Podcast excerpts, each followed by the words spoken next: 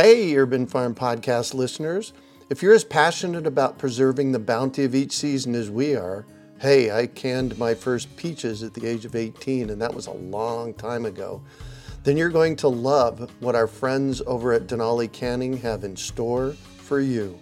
They're on a mission to spread the love and knowledge of food preservation, and they're inviting you to join the journey for free. Right now, Denali Canning is offering free canning lids to anyone who wants to dive deeper into the world of food preservation. Yes, you heard that right, absolutely free.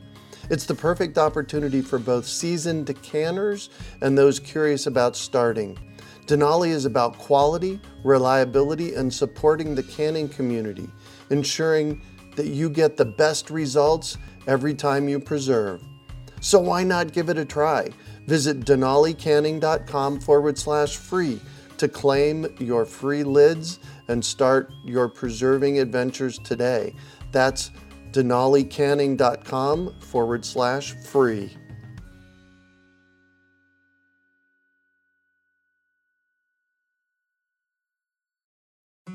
Greetings, urban farmers, gardeners, and healthy food visionaries. Farmer Greg here, and welcome to the 572nd episode of the Urban Farm Podcast, where every day we work together to educate and inspire you to become part of your food revolution. Today on our podcast, we have someone who is farming in northern Alberta, Canada. We're talking with Neil Boyd about life on a grain farm. Neil was born and raised on a fourth generation farm, which was originally homesteaded by his grandfather in 1913. Through the years, he attended a college of agriculture and has been involved with plant and animal research organizations. Along with his wife, Ruby, plus family and friends, the land now produces cool season grain crops in a way that preserves the soil. Besides farming, he is currently the vice president of Feathered Pipe Foundation, a yoga retreat center in Montana, and has done volunteer work in Africa with water filter systems and youth leadership training. Welcome to the show today, Neil. Are you ready to rock? I'm ready to rock, Greg. Excellent. I'm looking forward to chatting. Me too. So I shared a bit about you. Can you fill in the blanks for us and share more about the path you took to get where you're at today? Sure. I think, well, what it does is it's really started just when I was really, really young, you know, like uh, myself and uh, my two brothers and sisters, we worked on the farm, and I can remember doing chores uh, before school, and then we'd take the school bus, and and then after school we'd uh, go and do our chores. That's feeding cattle and feeding pigs and shoveling grain, and we'd try to get all of that done before Gunsmoke. And then, of Oh, course, yes. Gunsmoke. that was fun, wasn't it? Yes. and then uh, so that's how it all started, you know, and then and then uh, worked through uh, yeah, high school and then on to college. I I did travel in Europe for about nine months and and worked there also, and then the college, and then just started farming with dad after that. You know, we started to grow a little bit, and I bought a little bit of land, and I started off, you know, buying our my first quarter land when I was 19 years old, and and the farm that we live on right now, I bought it when I was 20, when I was going to college, and and it's been a it's been hard hard work, you know, like trying to make those payments and and hoping that the crop uh, is okay. You know, there's always that worry about it, and uh, and then we raised a family. Ruby and I, we raised a family, and and on and on and on, and all of a sudden here I am, 66 years old, and and still farming and still enjoying it too, Greg. Yeah. Wow. You bought your farm from your grandfather then, right? You know what it was is a farm came up for sale that was in our neighborhood. And first of all, the farm family asked if we wanted to rent it and we said okay and then they came back to us, you know, within a month or two and said, "Would you like to buy it?" And then of course, you know, there was when you're younger you have all kinds of of energy and Yes. uh, my first react my first reaction was, you know, of course, let's go for it, you know, cuz uh and and so that's how it all started and so basically i had my own farm and dad had his own farm he was actually a farming grandpa's land by that time and so so we kind of kept things separate the grain the fuel everything like that and that's how I first started out farming. Wow, that was 46 years ago. it sounds like a long time ago, doesn't it? It, it Boy, does. do things go fast. Yeah, they do. You'd is think I- sure. You, you'd think I'd know a lot by now. or maybe a lot know. of what not to do, right? You know, that's what they say about experiences. They figure that that it, you figure out what not to do, and then take it from there for sure. Right. So if I were to drive up the driveway to your farm, what would it look like? Well, you know what you do is you would come along the country road that probably comes either direction from Fairview or from the west, and you'll get to some trees. You'll get trees alongside of the road, and there's you know so there's trees east and west, and I've asked the the MD to leave those, you know, and it's basically for protection from winds and that keeps the birds in and that kind of stuff, and it's almost just tiny bit of privacy. So and then you turn into our yard and our yard actually has trees on both sides of that other than that you know what? It's actually quite simple. There's there's no flags there's no uh, things you know it's just a, a a simple farm with some bins and uh, and a house and that's it yeah. And what are you raising? well, right now, I'll tell you what, we used to raise cattle, and that used to be probably our biggest enterprise was mother cows with their calves, and then I would go to auction marts and then buy calves and bring them home and feed them and then grass them and then sell them usually as heavy feeders. Now, not right now we aren't feeding any cattle. We are raising grain. And so we'll rotate our land with different cool season grain crops. Now, those are, for instance, wheat and canola and barley, oats. Uh, did I say peas? Uh, grass seed is another big one that is growing up here, but those are the plants. Like we can't grow corn, we can't grow soybeans, we can't grow millet, you know, things like that. It's just too far north. So we have to be careful what we plant. But those ones grow well up here. Yeah, I was gonna. I just uh, looked up on the internet, Fairview, Alberta, and you are pretty far north, aren't you?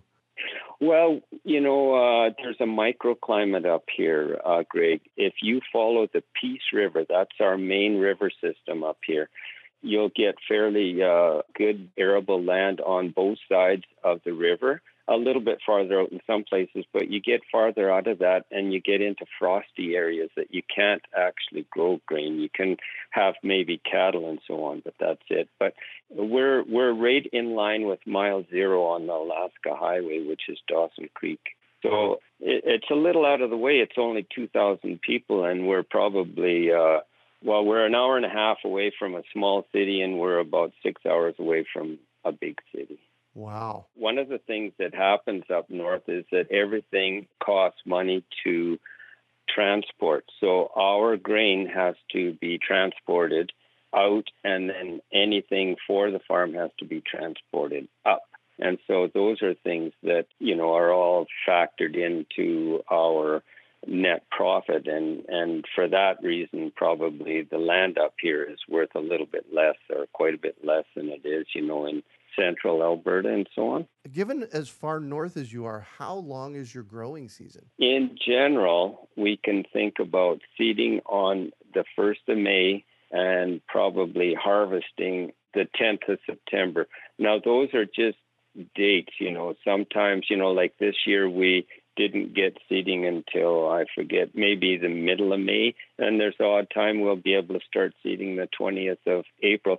But that is a good question, Greg, because, you know, that's the pressure that is on us up here is that we have to get the grain in in a quick manner so that it can get started and growing so that it can beat the frost. And we have frosts in August. Wow. And yeah, and so and so when you do get a frost, that will down, downgrade your uh, crops, and not only that, but but affect their germination also for seed. So you know, like we're probably over equipment. Uh, in other words, so that we can get it done faster. In other words, you know, a little bigger seed drill than normal, a little bigger combine than normal, so that you can do the job quickly. Because you know, last year we didn't get our crop off soon enough for the snow, and so our some of our crop was left under the snow all winter and we combined it in the spring. And so those are the kind of factors that seasons can can give us up here. Wow. And how much land do you have that you're growing grain on? We have 2700 acres that we normally farm. Just in this past year we've pared down a little bit so that we can uh, make the job a little bit easier. But that's that's what we have been farming. And you're growing. What are you growing right now? Right now, we are only growing two crops, which uh, is wheat and canola. Those two crops are kind of our bulletproof crops. They're good for our soil. I mean, our soil is a little on the clay side, uh-huh. and when it gets wet, it can be tough growing things like peas or, or barley, but wheat and canola do quite well on, on the soils that we farm. Nice. So, in my notes here from your chat with Janice, I noticed you mentioned no till seeding. What is that and what's the importance of it? Okay, to start out with, is that my dad was a bit of a pioneer as far as uh, farming goes. And so it was actually dad that started uh, the no-till, uh, especially on our farm, but almost in our whole area. In our so what that is is that you don't till you go straight in with a seed drill. Now, th- what happened is when we first start. By the way, when he first mentioned that, I said, "Gee, Dad," I said, "No till, no crop." I still remember telling him that. Uh-huh. Uh, at, any, at any rate, he he was uh, he he kept thinking it was the best thing to do, you know, and and so the equipment in those days couldn't go through the trash like the equipment can now. So technology has changed now so that we can actually go into the soil and farm without cultivating or disking or doing anything like that. The benefits of the, of that system is that you can keep the trash on top of the soil. Trash is a skin to the soil, and all organisms need a skin. Mm-hmm. And that keeps the soil moist, it keeps the soil cool, and it keeps the microbes and all of the life under the soil, it keeps them alive.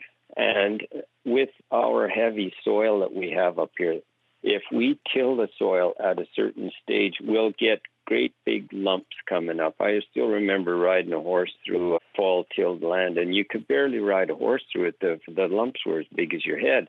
And wow. then, of course, what you have to do then is harrow it down so that you can seed into it. When you do that, then you've got that dry layer on top. Well, when you zero till, that all of that stuff is is remedied. You know, you don't you don't uh, it, it, the soil stays mellow, it stays moist, and not only that, you don't disturb weeds. As soon as you till the soil, you disturb weeds, and then they'll grow. If you don't till it, those weeds lie on top of the ground and quite often either get eaten by mice or or they rot. You know how they mold and rot and so on like that. And so that's a bit of an advantage there too. And then it, it's a lot less for fuel. It's a lot less for uh, you know uh, equipment that you need to buy, and it's less labor. Whether that's a good thing or not, I'm not too sure. But and anyways, that those are some of the things that that help.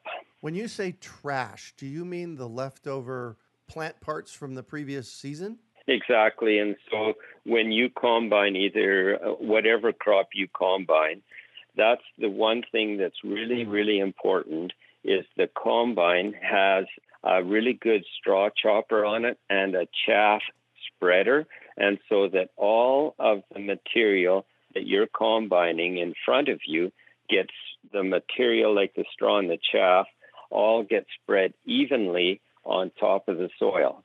And there it lies until you seed, basically. So, really, all you're doing is taking the seed off of the plant of the crop and mm-hmm. leaving all all the rest of it lying on the ground and not only that but the stubble so that's what's left of the plant that was standing stays standing and that stubble will save snow and it will protect from wind on the seedlings of next year. Uh-huh. And and so those are some of the yeah. So trash is is the aftermath of the crop you just combined. Nice. Mm-hmm. Well, that's a that's a big component of growing healthy plants, and that's growing healthy soil. And that organic that, matter on the top, the detritus, the trash on the top helps do that, right? Exactly. That's exactly uh, great. Yes. Excellent. I actually went back to college late in life around the time that this whole notion of sustainability came into play, and that was in the early aughts, like 2001 and 2002. I was in school, and there was a term mm-hmm. that I studied while I was studying my environmental planning and sustainability classes at Arizona State mm-hmm. University called triple mm. bottom line. And I noticed that you talk about that. Can you kind of shed some light on what that is? Yeah, thanks, Greg. Yeah, I'm glad that you ran into it where you were too. It's a kind of an important thing, and and I ran into it when I was on one on actually it was the Pulse Commission, so that's uh, like peas and so on. And so what the triple bottom line, as I understand it, is okay. There's planet, so in other words, the environment. So your farm has to maintain uh, uh, the soil in healthy shape and the cattle and whatever you're dealing with. Mm-hmm. So that's environment. Mm-hmm. And then economics. So, in other words, it's really important for that farm to keep a profit. And so the net income. So be aware of you know your expenses and your incomes and that kind of stuff so that you make a living because that's that's one of the important well it is an important part of keeping your farm going and the other is social or or people. And so that's the community that's the family that's the friends. You know it's social. And so what it is is social environment and economics. And i i feel at least is that any farm that can touch on all of those three things it in the very center where they touch it's sustainable. Yeah. You've done a really good job of integrating the social piece with your work at the yoga center and in Africa. Tell me about that. When I I was younger and full of muscle and brawn and so on, I would carry calves around. You know, we were calving in the winter and that kind of stuff. But after a while, you know, it, it weighed on my body. You know, I started uh, getting sore back. I, I still remember crawling from the barn back to the house. At, and I my wife uh, Ruby actually suggested that I I try something to uh, help me with flexibility and so on, and she suggested yoga, and I I didn't know what that was, but I uh, you know just through research and and so on, I I eventually went to the Feathered Pipe Ranch actually, and to be sort of immersed in some kind of oh, a yoga, wow. so I could understand understand, you know, what this yoga thing was. And my first actually class was in Maui on on a bit of a break that we took from the farm, and that and I really enjoyed it. I I thought it was the right thing for me to do. You know, not not hard yoga, but you know, I guess I don't know if there's a word for soft yoga, but that's sort of what I I, I like. But and so that's how I got involved with the feathered pipe as far as as the yoga. As we age, we have to go to that softer, that easy yoga. I, you know, I'm almost 60 myself and, you know, I'm a hard worker. I'm out in the yard working. I, you know, I do a lot of physical labor and I've noticed over the years that it's taking a toll on my body. And, you know, Heidi, my partner, my mm-hmm. sweetheart, is a yoga teacher. And so since the whole COVID thing went down, she's actually been doing yoga classes from our guest room here and streaming them live. So I've actually started doing yoga classes virtually with her and it has made one heck of a difference in in my hip. I, you know, I have a lot of hip pain and when I'm doing yoga, I don't have hip pain. I have that myself. And so what I've done uh, Greg, is I've gone to a physiotherapist and she has given me exercises for things like uh, hip is one, shoulder is another and then I integrate it with my yoga practice. And I I try to do about three quarters of an hour each morning, and it's yoga. And so it's for the body. But what you end up finding out that it makes you feel better. You know, it makes your uh, attitude better. You know, you uh, you smile, you're happier. You know, uh-huh. and what I find is if that I don't do my practice in the morning, it's a little bit rougher getting through the day, and I can't explain that but it that's what happens and so they the, you know it says uh, mind body spirit and i believe that you know yeah. And so you can integrate it with anything basically that you're doing, but it certainly works good for farming because we do at times do hard work that we're not necessarily used to. It's kind of seasonable sometimes. Mm, right? Yeah. Yeah. When I, yeah. I found out about you from Jay Brown, who was a guest on the podcast uh, a few months ago, and I was so inspired by your story of how you've integrated farming and yoga that I, you know, that we reached out to you and said, let's chat. So, how have you integrated and incorporated yoga into your farming? Uh, you know, I think that I'm more mindful when it comes to farming. I uh, maybe I pay more attention to the soil, maybe more attention to the plants. I uh, maybe more attention just to the whole environment. You know, uh, that's partly it. I may be more mindful with what I do. Maybe I only carry one jug instead of the whole box with two jugs. right. In you know what? and and I don't feel bad about it anymore. By the way, either. I was going to say, and I think that's a piece of the yoga is to be more mindful about how we're treating our body. Yeah, because we can be pretty rough on them without even thinking about it. You yep. know, it. I think it's the right thing to do. Actually, mm-hmm. I I wish I sometimes wish that I would have started earlier, but I'm glad that I did get introduced it when I did. Yeah, and there's never a wrong time, actually. Amen to that. So I'm going to shift on you, and I'd like for you to talk about a time you failed, how you overcame that failure, and what you might have learned from it. Well, thank you for asking about that, Greg, because we've we've all gone through failures, and and you as a farmer, you know this too. But there's quite often some kind of crop failure or trouble with the cattle, uh, you know, almost every year, you know, and and what I can say about that is is to deal with failures, you know, in in that respect, is to look at the cause instead of just in instead of the symptoms, you know. And so, in other words, instead of just throwing more money at things, you know, maybe you know, kind of think about why it's happening. You know, for instance, maybe with the cattle, you know, you maybe you put them in too small a pen and they got sick, you know, well, mm. instead of treating them, maybe make the pen bigger, you know, things like that. And so I, I really believe in that cause and, you know, to be looking at the cause. So that's what I, I think about failures, you know, and failures, of course, is just a way of life, isn't it? Well, yeah, in farming and gardening and life, that's where we it, get to learn our most valuable lessons, I think. Yeah, that's for sure. Yeah, I can. Yeah, it's it's tough. You know, I'll tell you that it's tough, but we get over it and and uh, carry on. You know, that's the way it is. Yeah. And what do you consider your biggest success? Yeah, well, that one makes me smile, Greg. Honest, it's maybe not so much business, but it could be called personal. I think the my family. It's the lovely lady that I married in 1981, and and uh, you know I still think that without Ruby, I'd probably be in a burlap sack carrying a hammer, you know. And and she was a wonderful, is a wonderful mother, and together as a family, you know, we've we've looked after the farm, and and we still do. I I, I like that. Nice. Nice. And what about the success of your farm as well? Well, I think maybe I try to be open to new ideas.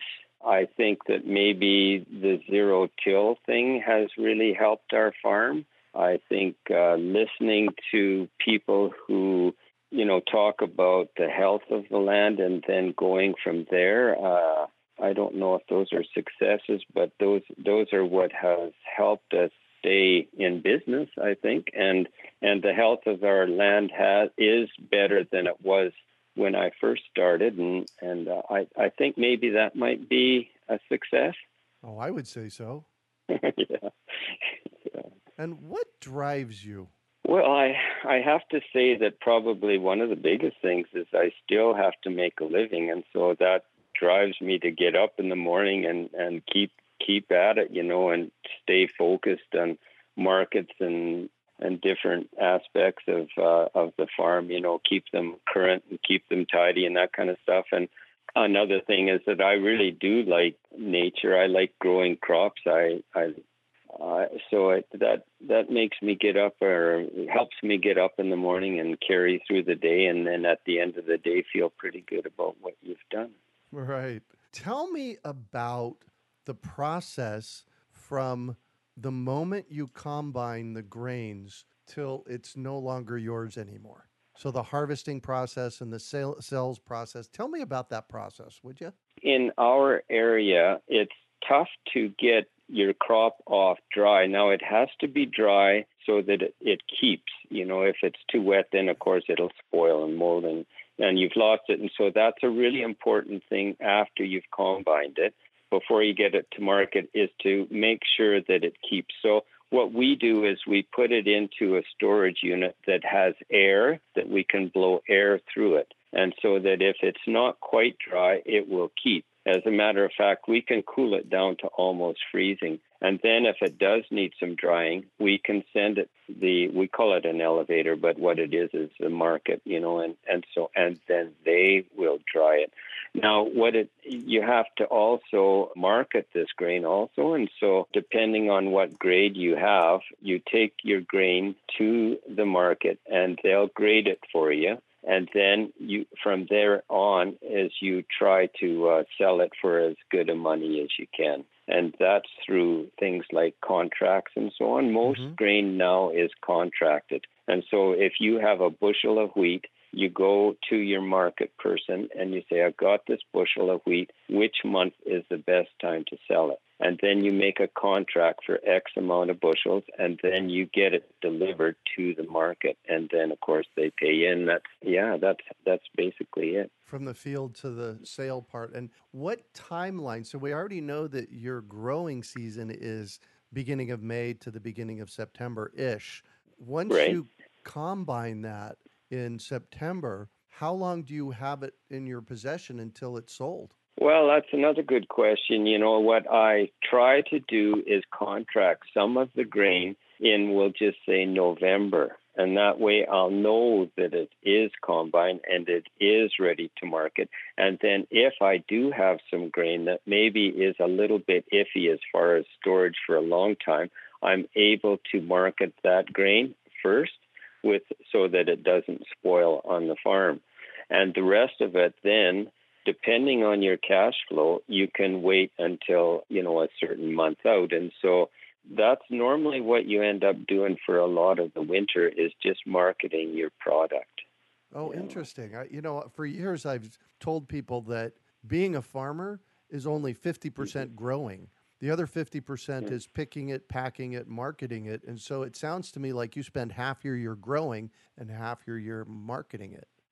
Yeah, it does slow down in the wintertime because everything is all froze up. I mean, we're covered with snow and it's uh, the ground is totally frozen, and so there's not a lot of. Uh, if you do have a shop that you can work inside, you can probably do some some projects. Now we we don't do that, and so you know it it's a bit of an easier time in the winter. I can't say that it isn't. So we end up maybe plowing snow to keep the snow away from the bin so that when we do have to get grain hauled, we can get that done. We hire all of our grain hauled. We don't actually truck it ourselves, but it it's important that the machines start, you know, in this cold weather. Oh, that's yeah. that's a bit of a, a a process, you know, like when it's 40 below and they call you and say that you can deliver grain. Well, oh man, how are you supposed to start your motors and right. so on? But yeah, and sometimes they'll wait until it warms up to 25 below, and then it's not so bad. 25 below is not so bad. Oh my gosh, not so bad. I'm, uh, I'm well, I've been in Phoenix for 52 years, and you know Phoenix is mm-hmm. low desert, so it gets really hot here. So for me, 40 degrees is cold. well, my father and mother actually spent their winters in Yuma, which isn't too far away, and uh, and one of the reasons is just the warmer climate. And then Dad told me that if you have any problems with things like arthritis, that that desert or that dry air is, is good. He says I can button my shirt up better when I go down there. Oh, there you go.